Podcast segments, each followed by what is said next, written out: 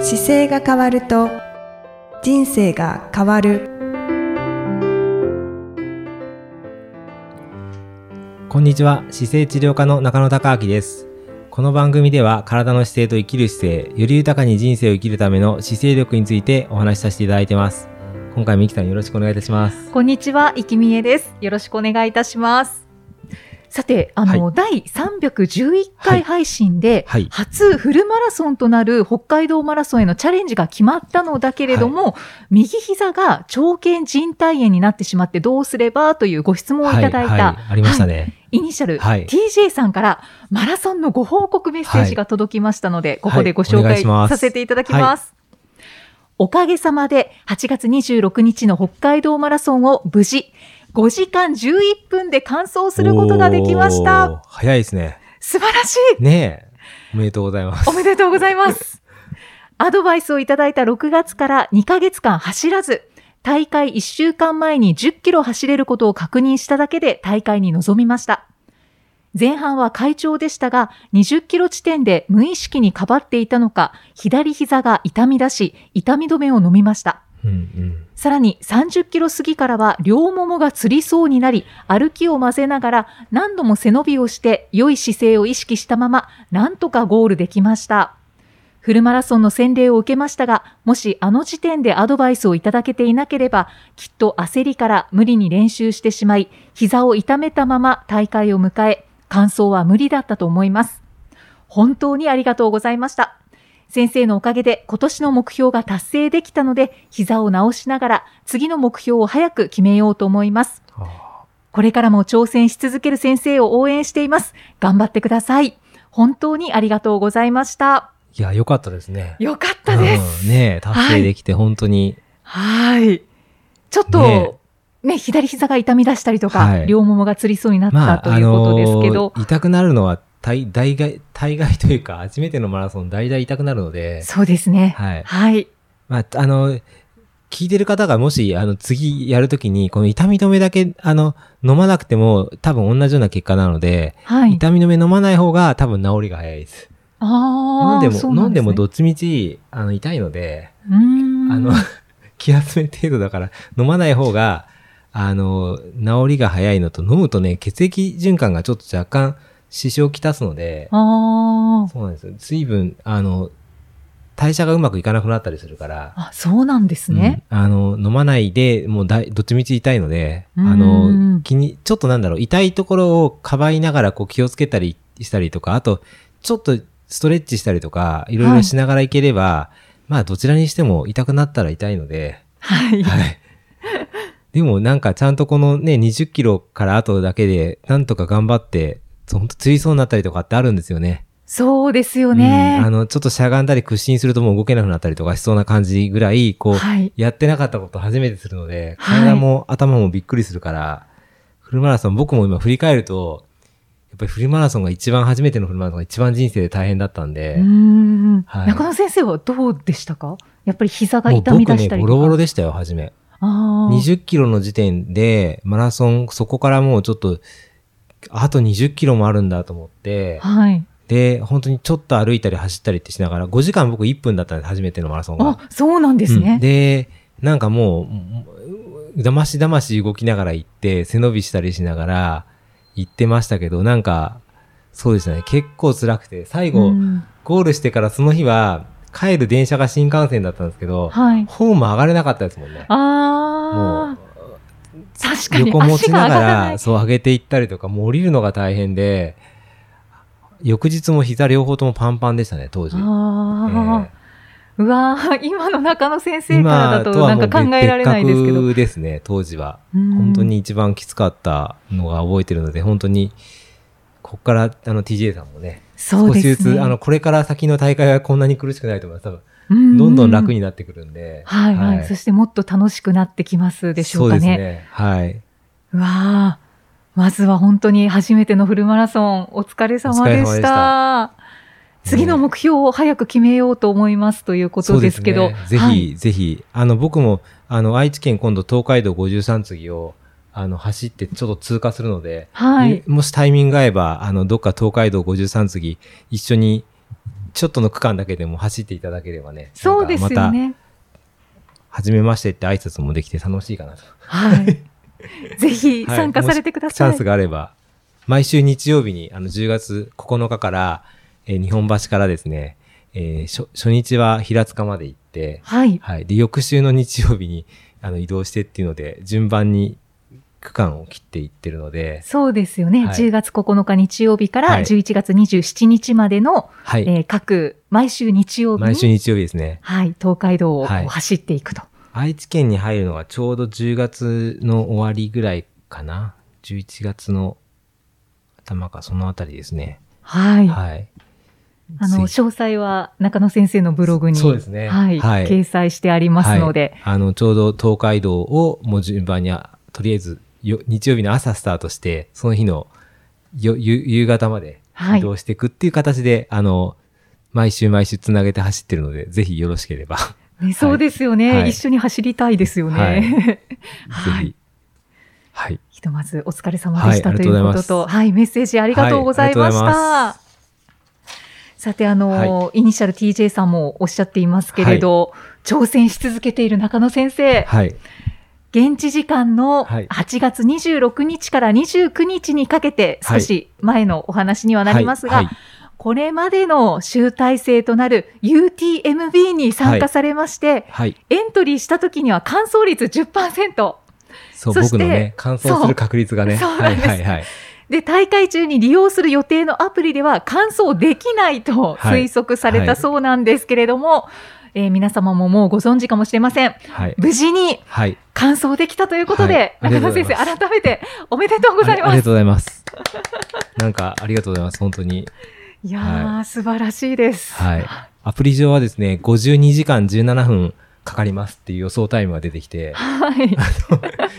46時間で終わりなんですけど、はい。 52時間もやらせてくれないんです けど、52時間ですよって予想が出ていたのと、はい。エントリーする段階で、あなたのこの、んあのぐらいの能力では、10%の人しか完走できませんよっていうよこと を、まあ言われていて、でまあ申し込んで、無事にちゃんと10%に入れたという。いや結構厳しい警告ですよね。そうですね。だから大会側からする と、ちょっと他の大会選んでねっていうことだったんだと思いますけ ど、いやー、はいちょっとたっぷりとお話を伺っていきたいんですけれどはも、いあの、改めてこのはい UTMB という大会をご紹介しますと、はい。最高峰のトレラン大会ですね。はい。モンブランの山を中心にフランス、イタリア、スイスの3カ国を横断する大会となっております。合計走行距離が171キロ、はい106マイル、えー累積標高が1万40メートル、えー3万3000フィート。制限時間が中野先生46あ時間、そうですね。30分かな。そうですね。 46時間30分ですね。はい。で、えー灼熱の地から氷点下の高地までという気象条件 で、はい。はいフランスのシャモニーという町かはらい11の山を越えて、まはたいシャモニーの町に戻ってくるという、そういったルートになっております。はい、これを見事本当に完走されたんですけれど、中野先生、現地にはいつ入られたんですか現地はですね、8月の23日に入って、火曜日の日に入ってますね。ああ、はい。じゃあなので、大会が、えー金曜日の夕方の18時スタートなんで、はい。えっ、と、火曜日の日の、えーお昼過ぎに、あの、ジュネーブというスイスの空港に着いて、はい。で、そこからシャモニーの町まで、あの、車で移動してっていう形で、うーん、あ、そうなんですね。はいシャモニーの街は、あの、ちょっとこう歩いたりとか、少し楽しまれたんじゃないかと思うんですシけど。ャモニーの街、そうですね、2回、僕2019年に一度、この UTMB の短い大会に出てるので、はい。まあ、2回目の街だったんで、もうかなり土地感があって、ああ。あ、やっぱりこういう感じだったなと思いながら少し歩いたりしながら、はい。やっぱり山がすごい綺麗ですよね。そうです。もう山の街ですね。うんあの、なんだろう、街のこのショッピングセンターっていうのも、はい。あの、シャッターが落ち、降り降りてるようなことは、ま、一切なくて、へえ。すべ。て、あの、アウトドアショップか飲食店か、そうですね。あと薬局かな。はい。もうほとんど山に関連する内容で成り立ってるので、そうなんですあの、ね。ほとんどのブランドの山用品があります。ああ、本当ですうん、か。あのー本当に、なんだろうたハイブランドになっちゃうと、モンクレールっていうハンハイブランドのブランドになっちゃった山用品から、もうノースフェイスだったり、パタゴニアだったり、サロモンだったり、全部ブランドのお店が一応出てて、うわー、じゃあ山好きの人にはたまらないですね。そうですね。ぜあの、総合的な山用品屋さんで、なんかもう結構何軒もあって、うーん。もうアウトドアショップだけだ、もう本当にいろんなところに角にある感じで。ああ。じゃあ本当に山推しの街なんですね。そうですね。山と、まあ、ウィンタースポーツも夏のスポーツも全部できるので、はい。あの、それこそ、ロープウェイ上がる時なんかだと、あの、本当に高い山を登る登山の学校の人と、はいマウンテンバイクに乗って降りる人が共存してたりするんで、へ え。で、ハイカーの人もいますし、ただの観光の方もいるので、本当にいろんな方がいる。山を楽しむためにあるような街ですねう。わー、はいそう聞くと行ってみたくなりますね。 はい。へえ。そして、あの、ちょっとブログとかフェイスブックで拝見したところによると、はい。建物がすごく素敵で、うんうん。なんかこう、ちょっとした窓のところにお花がこう飾ってあるようなはいはいはいはい、街だなと思いながはシャーレのら、ね、はい、そうですね。見てました。はい。あの、本当になんか、なんだろう、山小屋っていうそのシャレっていう形の別荘地帯みたいなものがたくさんあって、はい。で、そこをあ僕も今回そこをシェアする形で入らせてもらったんですけど、はい。まあ、そういうものがあったり、山小屋風のホテルがあったり、うーん。素敵ですね。そうですね。なんか皆さん、いろんな方がオーナーで、あの、エアビーで貸したりとかされてるのもありますし、はい、はい。もうなんか本当に、なんだろう、に、一年中多分観光客の方と遊ぶ方が入り乱れてるような街で、あー食べ物はどうでしたか食べ物は、えっ、と、フランスなんですけど、そのエリアが。はい。なんかビストロみたいな食べ物とか、イタリアンとかが多くて、うーん。あとハンババーガーとかもありますし、そんなに、はいなんか、あのーなんだろう、丁寧に食べるようなレストランに今回行かなかったので、ちょっと検索してないからあるかどうかわかんないですけど、はいどちらかというと、なんか気軽にワインとかを飲みながら、つまんで食べるお店がいっぱいあって、へえ。あ、じゃあちょっとカジュアルなお店が。そうですね多いん多分ですかねそうだと思いますあのうん皆さんがスポーツウェアっていうか運動する格好でいるような別荘地帯になってるかのでうーん。あ、そうなんですね。すごくでも、あの綺麗な街です ようーん、はいい。や、本当に見てて思いました。い、や、お話を聞くとますます行きたくなりますね。そうですねだからなんだろううんみなちょっとしたハイキングが終わって山から降りてきてあのあれなんですよだからワインワイン飲んではい。ご飯食べて自分のとこ帰るみたいなのができるからあなんあ。かいいですよねいいですうね。んそういう感じの街です ね う。ーん、はいあ、そうなんですね。UTMB は、あのーその大会がいろいろと何種類かはい。あるということなんですけど、はい他のレースは中野先生ご覧になりましたか僕はレースとして見てるのはなんかそれこそね、街の中心部分にゴール地点がちゃんとあるんですよ。で、はい。ゴールする場所はあの皆さん一緒の場所にゴールするんで、はい。その街通過する段階でゴールの、ゴールのところがわかるんですよね。で、あコースをこう走ってきてる人たちをみんながこう街の人たちが、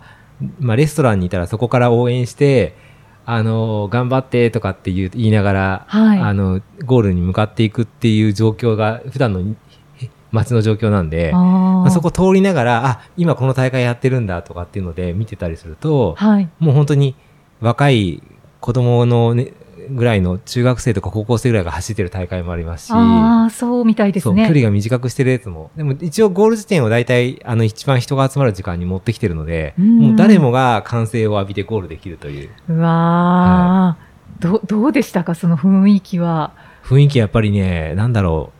うあったかくていいですよねあ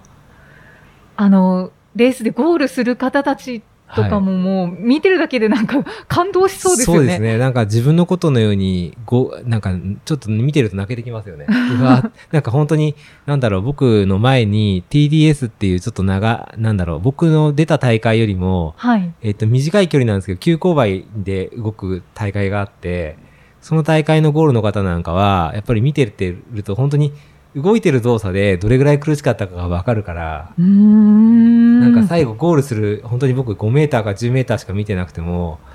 なんか涙が出てきそうなんだね。ねえはいその見方は中野先生ならではです、いね。や、でもどうなんでしょう。あれきっと、大会に多分出たことある人みんなそうなんじゃないかな。あー割と、うん。か感動するなんかこう最後の本当に少しのシーンで、うんうんうんうんまあ、そうですね感動は本当にありそうですよね。あすごいなって思いながらそのなんかまた周りの方のこう熱狂的な応援もすごくて、あーうんだって知らない人を応援してるわそけうですそようね。そう知らない人誰も知らない人ですよねみんそうな、ですよね。うん、でもなんか一人一人がなんかヒーローみたいな感じになっててうんうんうんで横でちゃんとお酒飲みながらあのバルみたいなところで飲んで応援してる方もいるんですけど、はい。まあそれでもやっぱり外国っていうか日本と違うからみんな声が大きくてうーん。う歓声が非常にわー いやーもうそれを聞くだけでも本当に、なんかその場にいてみたいなっていう気本持ち当にになりねまなんす。かそうですね一回あの大会というかあの街の応援の感じを見るとこれ出てみたいなって多分思うと思います。ああ、はい本当ですか。はい あー長くなくてもいろんな大会があるのでなんかだから、ね、な僕の出たような大会だけじゃなくてももっと短い大会があるので、はいその短い大会に出てで周りの山をトレッキングするっていう遊び方もあるうーし、ん1週間ぐらいのお休みの中で大会の日は1日それ以外はこう周りを自分たちでトレッキングしてるっていう人もいるんですよ。あ、そうなんですなのねで。そういう楽しみ方も結構あるんじゃないかなと思って。おーいろいろできそうですね。そうですね。僕が一緒にいた方の中で、タクシーに乗った方の、タクシーの運転手さんは、はい。あの、10杯15キロぐらいの大会出られてて、あの、明日はこっちの山走るんだよね、とかっていう話をしてたって言ってたんで、おお本当ですか。うんなんかそういう街の中でみんながイベントとして楽しみながらやってる1週間なので、うーん本当にちょっとこう興味ある方はぜひ、あの、毎年その同じ時期にあるので、うんうんうん、だから大会に、まあ、参加できなくても、まあ、行ってそうですね。雰囲だ気かをら楽僕、しむ今回家族とかで連もれていけなかったですけど、やっぱり家族連れて一緒に行って、で、そこで応援したり山歩いたりしながら帰ってくるっていうのがなんかいいんじゃないかなと思いますねう。ん、はい本当ですね。おーまあ、そんなあの様々なレー スのゴール地点をはい中野先は生い見て、はい。はい。そしていよいよ、はい。えー8月26日からはい。 3日間にわたって、そうですね。だから、 2日間にわたって、えーとねじゅ、金曜日の夕方の18時にスタートして、はい、えっ、と、翌日が土曜日で、で、日曜日の、えーお昼の3時ぐらいかな、半ぐらいにゴールしたって感じなんで、そうですよね。で、まあ、26日の18時に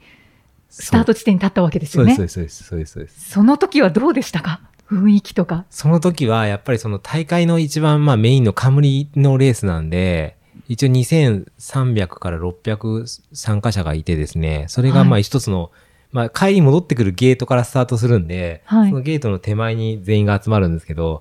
まあ面白いのが日本の大会とかと違って、はじめ、まあ18時スタートで、はい。 1時間ぐらい前の17時ぐらいにそこに行くんですけど、その時点では、ご家族の方とかみんなそのスタート現場エリアにいるんですよ。ああ、そうなんですね。なんか、あの、家族でこう喋ったりとか、あの、奥様とかがいて、なんか応援して喋ってたりとかしてる状態が1時間前の状態へで、え。。そこからら30分とか、えー残り20分ぐらいになると、ご家族の方とか関係者以外がザーって引いて、レースの人たちがぐっと寄るんですよね。はい、はい。でもうその時からもうずーっとそのなんだろう音楽もそうだしナレーションもずーっとでかかっててうー、ん。みんなあの今の時代だからこう SNS で用に撮ったりとかしながらはい、楽しんでいる感じなんですけども本当に周りこう見渡すとはい。う同じような表情してて、ーん。なんか、ドキドキ感とワクワク感と複雑な多分顔をされてたんでああなんか言葉はわかんないけど多分同じ表情だから多分わかるなと思いながらあ、ああ、はいなんかちょっと不安もありながら。そうそうそうそうそうですそうですだからそういうなんかあやっと出れたなっていう気持ちもあるしはい。大体5年出たいなと思ってから下手すると10年かかるような大会でうわあ。 5年でと早い方だと思いますねそうなんですね。 3年でたどり着くともうかなりあの総力が上がってた方だと思います中野先生は、僕は知ってゆ、このモンブランの大会自体は、初めて知った時っていうのは、友人が UTMF っていうのを完走した時に、はいあの、こういう大会に行こうと思っててっていう話をししててう、んうんうん。で、それで初めて知って調べたりしたんですけど、まあ、ちょっと意味がわかんない時でしたね。当時僕マラソンを、 それこそさっきの TJ さんと一緒で、はい。初めてマラソンを走った日の、あと年の、翌年かななんかに友人がその、もう、富士山の周り一周する100マイルの大会出てて、はい。でそれも意味がわかんなかったんですけどそのモンブランの標高の1万メートルっていうこと自体の感覚が全くわかんなくて、そうですだってよマね。ラソンゼロじゃないですか。 はい。ほぼはい獲得標高なんてないから、で、上がって40何時間って、あれ、僕腹走った時5時間とかだったよなと思ってう、ーんそれの、な、なんだろう、8倍そう ?9 な倍りまですすよね。ね。そうなります545か。はい。は9い倍の時間走るっていうことの意味が分かんなかったから、もうフリーズしてましたね。 ただその、そその時に大会を知って、はい。へえ、こんなことができるような人はいるんだなっていうのがもう10年前です。まだ出てみたいなとは思思えてないです、その時は。そうですよはね。想像すらもできない状態なんかあでのすその UTMF のところは、これが通れるようになったら面白いだろうなと思ったんですけど、このモンブランに関しては全然ピントが合ってなくて、うんうんうんうん。これ出た人たちが出出たい大会ってどういうことなんだろうって思って、はい、その、実際に出たいって思い始めたのは、いや、思い始めたのはどうなんだろう。トレイルを結局初めて走ったのって、白馬の大会で僕走ってるんですけど、はい。それも結局砂漠走るために練習としてトレイルやったらいいよって言われて、おで、ートレランの大会初めて出て、あ、こういう大会があるんだってやっていくと、そのはい砂漠出た人たちが UTMB のこの土台に行こうとするんですけど、うん皆さん完走できないんですよ。結構。うで、んあ、大変だったっていう方もいるし、完走できた方もいるんですけど、完走できてる人ってみんな結構走力が高くて、はい、はい。で、すごく走ってるトレイルランナーなんで、あ、すごい大変なんだ、大会なんだなっていうのはあって、うんで、、100キロのトレイルランニングを阿蘇で初めて走ったんですけど、はい。 100キロのトレランの大会ができるようになってから初めて100マイルがが見えてきて、ああ。 100マイルっていう大会がなんかあるけど出れるのかもしれないっていう風になってきて、で、2019年にその CCC っていうのににエントリーしたら当たっちゃってはい行ったんですけど、それがモンブランの UTMB の冠がついてたんで、うんうんうんそれ出た時に、あ、これ絶対僕100マイル無理だと思いました。当時。あ、本当ですか。 2019年の時にもうその、今回のコースの後半が、クールマイヨールっていうところから最後のシャモニーまでのコースで走ってるんですけど、はい。その時にもうこれ絶対走れないっていう、なんか確信があって、ええ。これで UTMB 最後だなと思ってたんですよね。ええ。この3年の間に。そうです。それで、今回やっぱりエントリーができて、し、しあの、3年の間でやっぱりちょっと、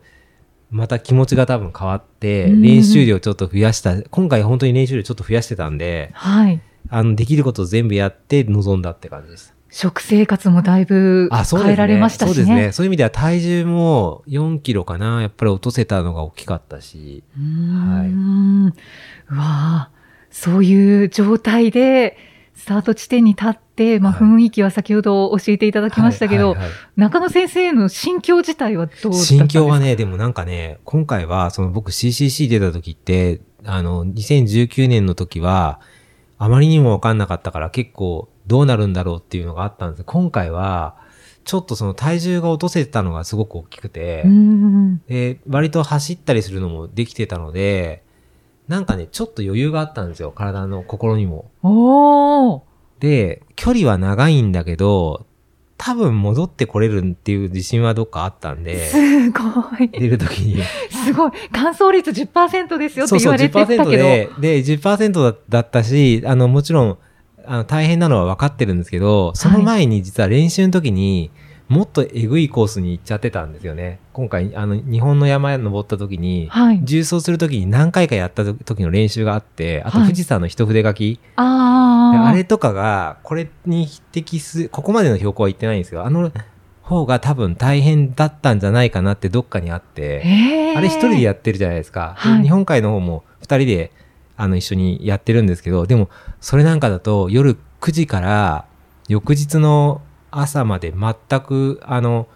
まあ、自分で補給食持ってるし、はい。ひたすらあの雲、雲の糸が張ってるところを登り切っていくっていううん津上振動ってとこ行ったんですけど、はい、はい。あれなんか本当に苦しかったから、うんもうそれより比べればお祭りみたいな感じなんで、はい。まあみんながいるけどエイドがあるじゃないですか。はい。で、2時間走ればまた次のエイドがあって、っていう感じで、お祭り感覚がこうああるのが、なんとなく分かってたので、一一人とか二人で重装するよりはるかに楽しいだろうなっていう気持ちがちょっとあって、すごい。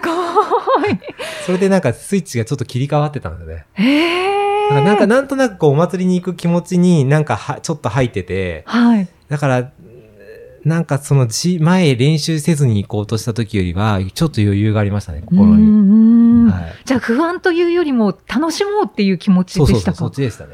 ただ天気がずーっと全部雨っていう予想だったんで、あはいはい。それが僕にとっては非常に全部雨の大会の46時間って走ったことがないので、うんで通常山行く時も雨でも行っても大体上がるかどっかでは開くじゃないですか全部雨ってあんまりないのではい。で雨に対してはちょっと懸念材料があったんですけど、うんスタートの時にパラパラパラってきててたはだい天気予報がちょっと変わり始めたんですよ。おーもしかすると夜晴れるかもってマークが出てきて、はい。で、それだったらだいぶ楽だなと思って、そういうところもちょっと気持ちが変わってましたね。そうだったんですね、はいはいそんな心境だったんですね。はいはいやばい、聞いてみないとわからないですね。やっぱりこうそうですね不安が、あの、多くあったのかなって思ってたので。うん、なんかね、そう、今回、その、きっちり練習時間というか、メニューを、まあ、なんだろう、事前にやれることやってみようと思って、はい。まあ、ちょっと、週末に重走するとかって、いくつか、その、やれなかったことやってみたので、それは大きかったかもしれないですね。うーん、はい練習ですね、ありがとうございます。はい。じゃあ、これからのレース中、そしはていレース後については、次回、はいたっぷりと おそう話しいただきはまいす。、次回。そして、は、はい中野先生をもうはい一番近くで見守っていらっしゃった方にもご出演いただいて、はい、一緒にお話しいただきたいと思いますので、はい、よろしくお願いいたします。いや 楽楽ししみみで。ですすはい、よまたじゃあ次回も、イキさんとお送りしていきたいと思います。よろしくお願いします。ろしくお願いいたあしりがとうござい。ますましたあり。がとうございました。この番組では姿勢や体についてのご質問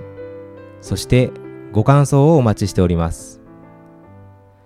ご質問とともに年齢体重身長性別をご記入の上中野生態東京青山のホームページにありますお問い合わせフォームからお送りください体を見直す時間は人生を見直す時間である姿勢治療科の中野孝明でした